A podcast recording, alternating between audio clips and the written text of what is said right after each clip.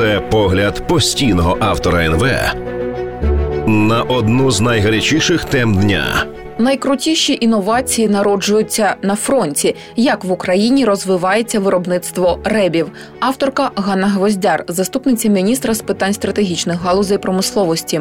Разом із розвитком безпілотників в Україні розвивається виробництво систем радіоелектронної боротьби. Так, ми не бачимо мільйонних зборів на реби. Це не дуже популярна медійна історія, і цим системам дійсно раніше приділяли менше уваги. Але нині робота активізувалася. З березня минулого року ворог почав активно використовувати проти нас fpv дрони, і паралельно ми почали розвивати РЕБ. Роль засобів РЕБ на фронті. Радіоелектронна боротьба полягає в тому, щоб замаскувати власні сигнали і разом з тим виявити та заблокувати сигнали ворога, створюючи перешкоди для його комунікації та навігації. Тобто, завдання фахівців радіоелектронної боротьби не дати можливості противнику ефективно використовувати свої радіоелектронні засоби, а ще це допомагає знизити витрати дорогих ракет зенітно-ракетних комплексів. РЕП не становить прямої загрози для особового складу чи військової техніки, але робота її засобів впливає на стан і ефективність зброї, яка передбачає постійний обмін радіосигналами з іншими системами, наприклад, дрони, що підключаються до операторів, ракети, що пов'язані із супутниками, та навіть військові між собою спілкуються через радіостанції. Функціонально виділяють три ключові компоненти РЕП: електронна атака,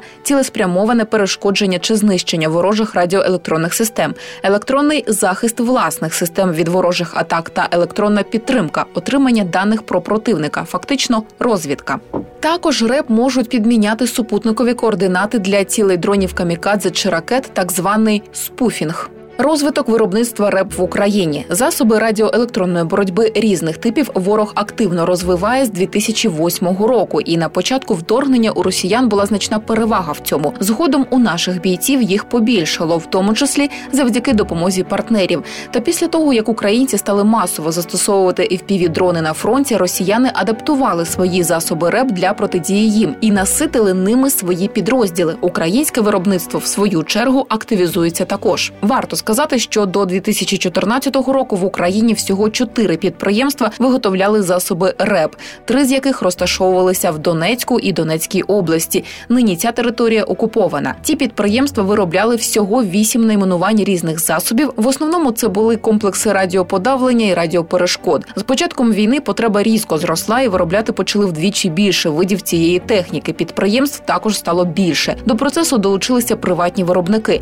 Розширилася лінійка з'явилися комплекси для протидії БПЛА для імітації сигналів та малогабаритні передавачі. Тепер у виробництві цих систем задіяні усі силові відомства та військові. Усі вони працюють у взаємодії. Наша ціль, як нині стратегпрому, зараз змінити парадигму, в якій війську доводилося просто купувати те, що робить виробництво. Зараз ми підлаштовуємося під потреби армії. Йдемо зараз в кількох напрямках. Зокрема, в нас є державні розробки, які давно зарекомендували себе і виготовляються серійно. Є круті приватні виробники, які, як на мене, зараз є найсильнішими гравцями на міжнародному ринку. Є компанії, які вступають в партнерство з іноземними, як, наприклад, інфозахист з Роде Шварц. Ми бачимо велику перспективу в цьому співробітництві. Насправді багато хто з іноземних виробників хоче взаємодіяти з нами, щоб покращити свої вироби, адже довести ефективність засобу в умовах найтехнологічнішої війни поколінь, коли противник має перевагу і в чисельності зброї, і в потужностях її виробництва, буде означати високу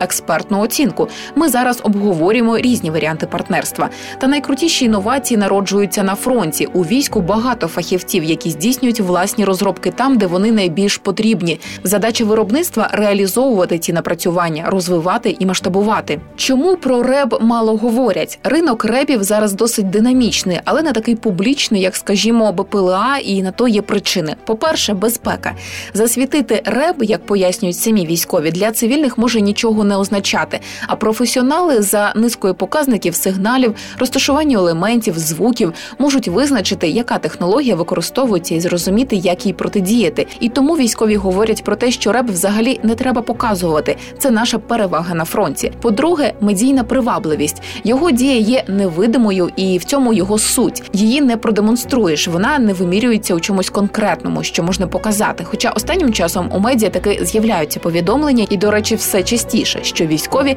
приземлили шахет. А повітряні сили заявили, що під час атаки в ніч на 13 січня близько 20 ракет не долетіли. Їм завадив РЕБ. Військові розповідають, що часто росіяни запускають багато вибухівки на ракету з поганою навігацією. Відповідно, вона підпадає під вплив наших засобів і падає в полі, скажімо, а не влучає в ціль. Це ж економить і дорогі ракети ПВО.